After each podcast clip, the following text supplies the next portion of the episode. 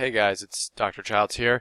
Uh, today I want to talk about um, iodine deficiency, so excuse me, and the warning signs of iodine deficiency, and we'll talk about how it affects your thyroid, um, how to know if you are deficient, or how to suspect if you are deficient, and how to how to supplement with iodine.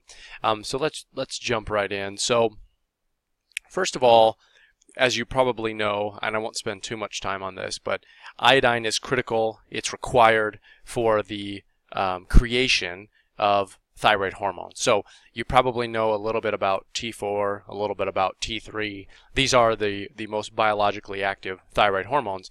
And the reason they're called T4 and T3 is because that is the amount of iodides that each of these hormones has. So T4 has four iodides and T3 has three iodides. So um, basically what happens is depending on the enzymes that they come into contact with, your body will basically cut off these iodides and it will either activate or inactivate depending on which part of the thyroid molecule it, it comes into contact with. So um, basically you can't have thyroid hormone if you don't have sufficient iodine because you just won't be able to incorporate that into the thyroid hormone. So it's pretty straightforward. Um, that's that's not really a complex topic. Um, the complexity comes when we talk about deficiency of iodine.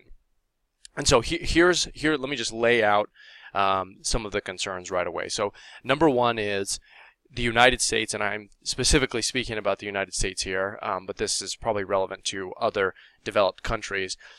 Um, that is, these places are known as iodine repeat, replete locations, and the the reason that they're called that is because the governments have usually um, made recommendations regarding um, placing certain amounts of iodine into into foods and um, and, and, things like that. So uh, you probably are familiar with iodinated salt.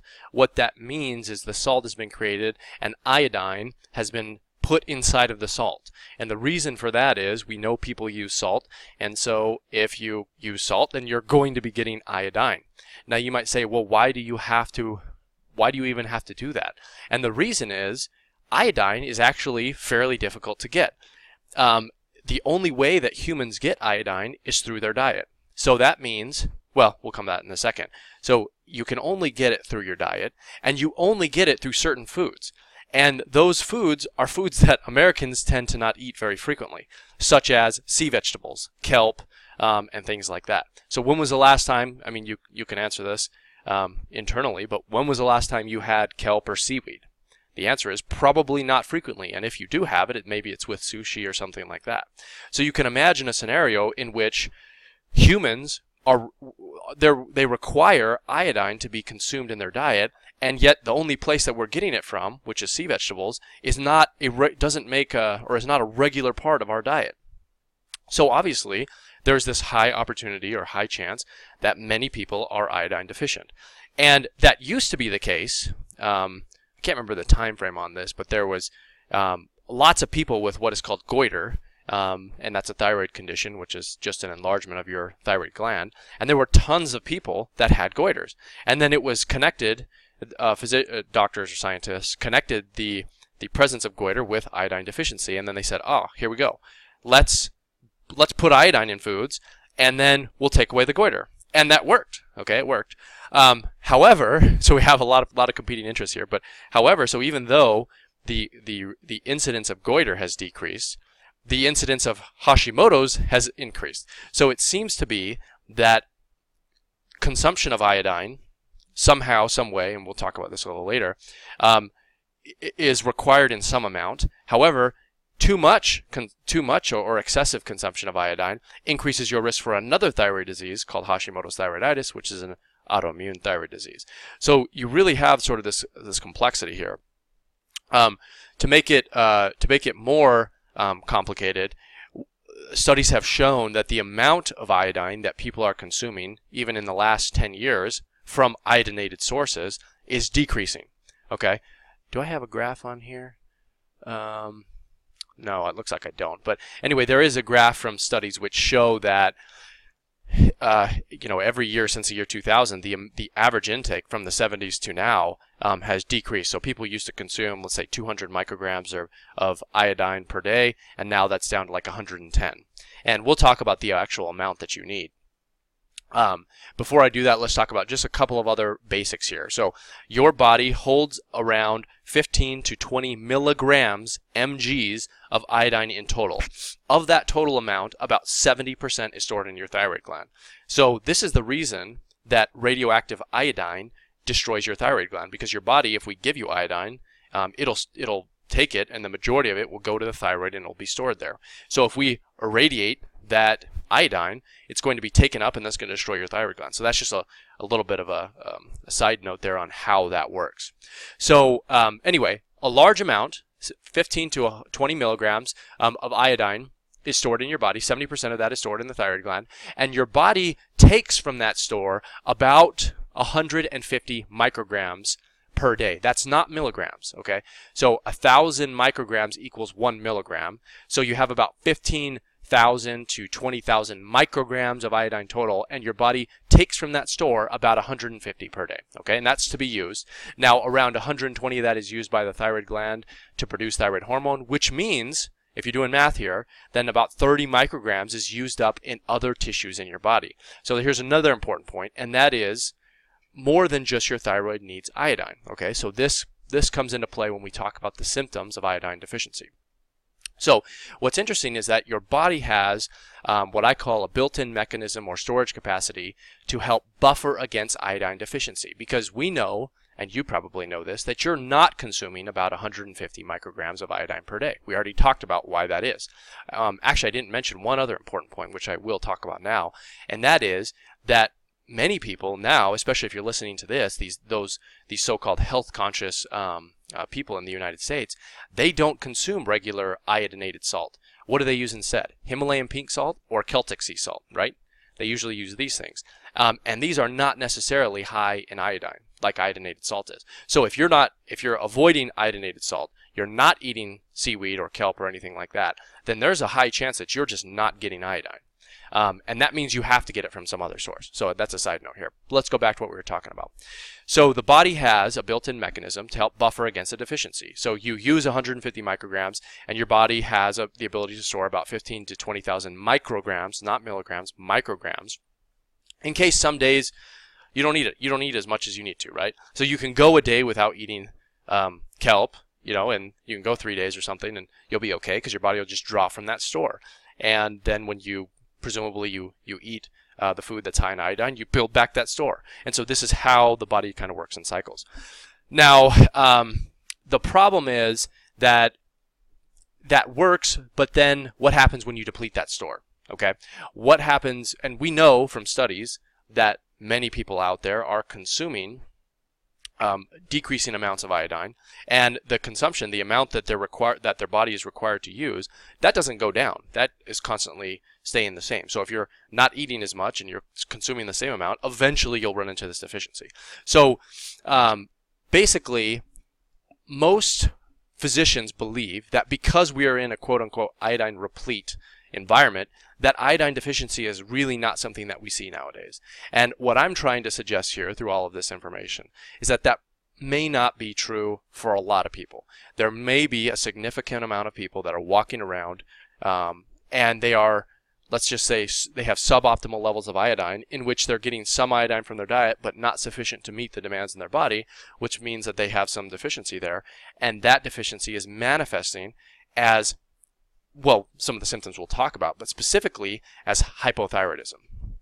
So let's talk about let's talk about some of those symptoms. So we already listed one previously, and that is goiter formation. So goiter is a generally just a very non-specific term. It just means that the thyroid gland is enlarging, it's getting bigger, and it doesn't necessarily uh, the, the term doesn't say why, but we know that one of the causes of goiter formation is iodine deficiency. Now the good news is um, if you give somebody who has a goiter secondary to iodine, if you just iodine deficiency, if you just give them iodine, the goiter just completely goes away. So it, in in this way, it's probably some sort of protective mechanism that your body has, and you know, as it struggles to produce thyroid hormone and it can't, it may just enlarge to try and increase that capacity. But of course, if you're iodine deficient, well, you can't you can't produce it, right? Because we just said that iodine is required for thyroid hormone. Okay, so that's one symptom. Now, goiter is generally asymptomatic. You don't really feel it, but it is a, it is a sign of, of potentially of iodine deficiency. It's it's often um, found through physical exam by your doctor, or you may just notice that your neck just seems bigger. You're like, what is the deal? Generally, it doesn't hurt. Generally, it's not really associated with symptoms unless it gets very big. Um, so it's generally asymptomatic in that way. However, um, if uh, one of the other set of symptoms that we're going to talk about associated with with um, iodine deficiency um, would be the cascade of symptoms associated with hypothyroidism. Now, let's just let's just iron this out so you understand. Remember, I said if you're iodine deficient, you're unable to produce thyroid hormone. Okay, so thyroid a deficiency in thyroid hormone, well, that is by definition what hypothyroidism is, and that's a pretty serious disease. So all of the symptoms that are associated with hypothyroidism may potentially be associated with iodine deficiency. Do you see the connection there? So what am I talking about in terms of symptoms here? Fatigue, weight gain, hair loss, muscle pain, cold intolerance, low body temperature, infertility, high cholesterol, menstrual irregularities, and on and on and on. Now I have a full list of um, symptoms that you can that you can look at here. Let this load. Um, there's a bunch down here that you can go through. Tons and tons of symptoms. So you can go through here and do a checklist if you want. This, these are the symptoms associated with hypothyroidism, and they also tend to follow the symptoms associated with iodine deficiency because they're connected in that way. Another big issue is developmental issues in young kids and children. So you have to have iodine for proper brain development. Um, and this is, I mean, it makes sense, but this is more important for kids who are younger because their brain is developing. When you're adult and you have um, iodine deficiency, you may experience symptoms like brain fog and mood disorders and things like that. But it's not quite as bad as it is with kids because we know that decreased iodine intake in children is associated with a lower IQ in some populations. Now that's a big deal. The reason is IQ can't necessarily be changed. So the most sensitive time um, in, a, in a child's life in terms of their, their brain is during the developmental stages. And so if you if you don't have sufficient iodine during that time, well then that might result in permanent negative consequences for that child moving on. Now compare that to an adult, like I said, it's not going to it may temporarily affect their IQ because they're unable to concentrate, but once you give them iodine, they get back to whatever it is that they were before. But if you permanently disrupt the way that a, ch- a child's brain is developing, well then that's something that you might not be able to re- reverse. Okay, does that make sense? That's kind of the issue. Um, so for that reason, it's so so so important for to make sure that your kids are getting sufficient amount of um, iodine because they, they need that amount. And like I said, accidentally these health conscious adults may be um, not providing enough iodine to to their children, not not intentionally, but just accidentally because they're not providing those sort of processed foods that tend to have iodine in it. Okay, next set um, is pregnancy-related problems. So iodine deficiency is, is associated with miscarriage, preterm delivery, and then of course the congenital abnormalities, which we talked about. So the, the, the developing fetus requires iodine to, per, to develop the brain, and then children, once they're born, their brain is, is malleable and it's you know growing and, and neurons are you know it's plastic and neurons are being created and whatnot. But so there's two different sort of um, issues there. So you have the children, then you have the, the fetus um, and and the, the uh, prior to birth. Um, but the point is, during pregnancy, iodine plays a critical role. Um, the next one is the connection between iodine deficiency and fibrocystic breast disease, and then, of course, breast cancer. So, um, iodine is felt to be somewhat protective um, as a agent against breast cancer um, and especially cysts. So if you're somebody that has fibrocystic breast disease, um, there's a probability that that might be caused at least in part by iodine deficiency. The good news is that taking iodine in that setting usually completely eliminates the problem. So it's, it's pretty awesome. Um, the other thing is cystic acne. So pretty much if, you, if you're kind of getting the idea here, fibrocystic breast disease, cystic acne. So iodine deficiency results in these cyst formation and just creates cysts in areas of the body that are deficient in iodine. Okay, so um, in this case, it's on your skin, and previously we were discussing where the cysts form in the breast. So um, that's one way to think about it. Now, um, this acne is also a side effect of hypothyroidism, so you, you have to kind of tease out what what is causing it. It's not quite as simple as saying, you know, all acne is iodine deficiency. That that's not what I'm saying at all. However, that may be playing a role. Um, so, who is at risk for developing iodine deficiency? Now, I just said a lot of people are because of their diet. Now, we already we already know that. We've talked about it. But there are other conditions which increase your risk for developing iodine deficiency as well because they alter the way that your body is using it. Okay, so you can either block the absorption. So let's say you're consuming enough iodine, That's not enough though. The iodine has to get into your thyroid gland. So what if you're consuming something like a goitrogen, which blocks the uptake into the thyroid gland? So in this way, you can be consuming an adequate amount through your diet, but it's just not making it into the thyroid gland. And then there are other um, conditions which increase the amount of iodine that your body requires. So basically, what what it's it's like a it's like a machine, and it's revving up the amount of production of whatever the machine is producing, and so you you have to use more iodine in certain situations. So we'll talk about both of these. So um, certain conditions that fit into this category include smoking, tobacco use in particular, is associated with goiter formation um, through through several mechanisms, but um, you can click on those and read through those. I won't I won't talk on those um, very much right now. Um, um, perhaps a more important one is exposure to environmental factors uh, or environmental factors, especially halides. So these are certain types of um, chemicals that that share similar electron formations in their outer shells, and they all fit on the same line in the periodic table, and they have an affinity for um, binding where iodide, iodide would bind as well. So in this way, they might be competing with iodine um, and inactivating some of your thyroid hormone. And then another important one to discuss is the consumption of goitrogenic foods and chemicals. Now, I've already done a video on goitrogens, so it's worth going back to discuss those. Um, but there are different types of goitrogens, and what these things do is they block the uptake of iodine into the thyroid gland. So like I said, there are situations in which you may be consuming enough iodine, you may be consuming iodine repleted or iodinated salt or, or sea, sea vegetables, kelp, etc., seaweed. Um, but doesn't matter because it's not getting in to your thyroid gland to be utilized. Okay. Now, conditions in which the amount of iodine that your body needs increases would be um, pregnancy and breastfeeding. Okay. So those are both very important conditions because you need about double what you would normally. So, a, so a normal adult would need somewhere around 150 micrograms of iodine per day. Now, somebody who is, is pregnant needs anywhere between 250 and 290. So it's generally recommended that those women take, I would say, at least 300 micrograms. And this, by the way, this should be done before you're pregnant. Okay? So if you're trying to conceive, then you, it's a good idea to start taking iodine um, before that because you never want to be in a suggest. Well, let's just put it this way: you generally don't know you're pregnant until you've already been pregnant for several weeks. Well, what's happening during that time? Well, things are still happening to the fetus during that time. You just may not be aware of it. That's why they recommend that pregnant women or women trying to conceive take folic acid. Not when they're pregnant, but certainly when they're pregnant. They prefer that you do it before you're pregnant because with folic acid, by the time you know you're pregnant, it's almost too late to go back and start supplementing. So same thing with iodine. Okay, keep that in mind. Um, I won't go into too much about supplementing with iodine um, right now, but it, it's fairly straightforward. You really only want to be supplementing with it if you are deficient. Um, I recommend that you, if possible, you find natural food sources of iodine. The reason for that is it comes with other nutrients. Okay, when you supplement with iodine, you're only getting iodine generally. You know, sometimes it comes with other things, but um, you really need to be getting it with the whole array of other nutrients which are meant to be consumed with it. So if you can, get the food sources. If you can't, fine.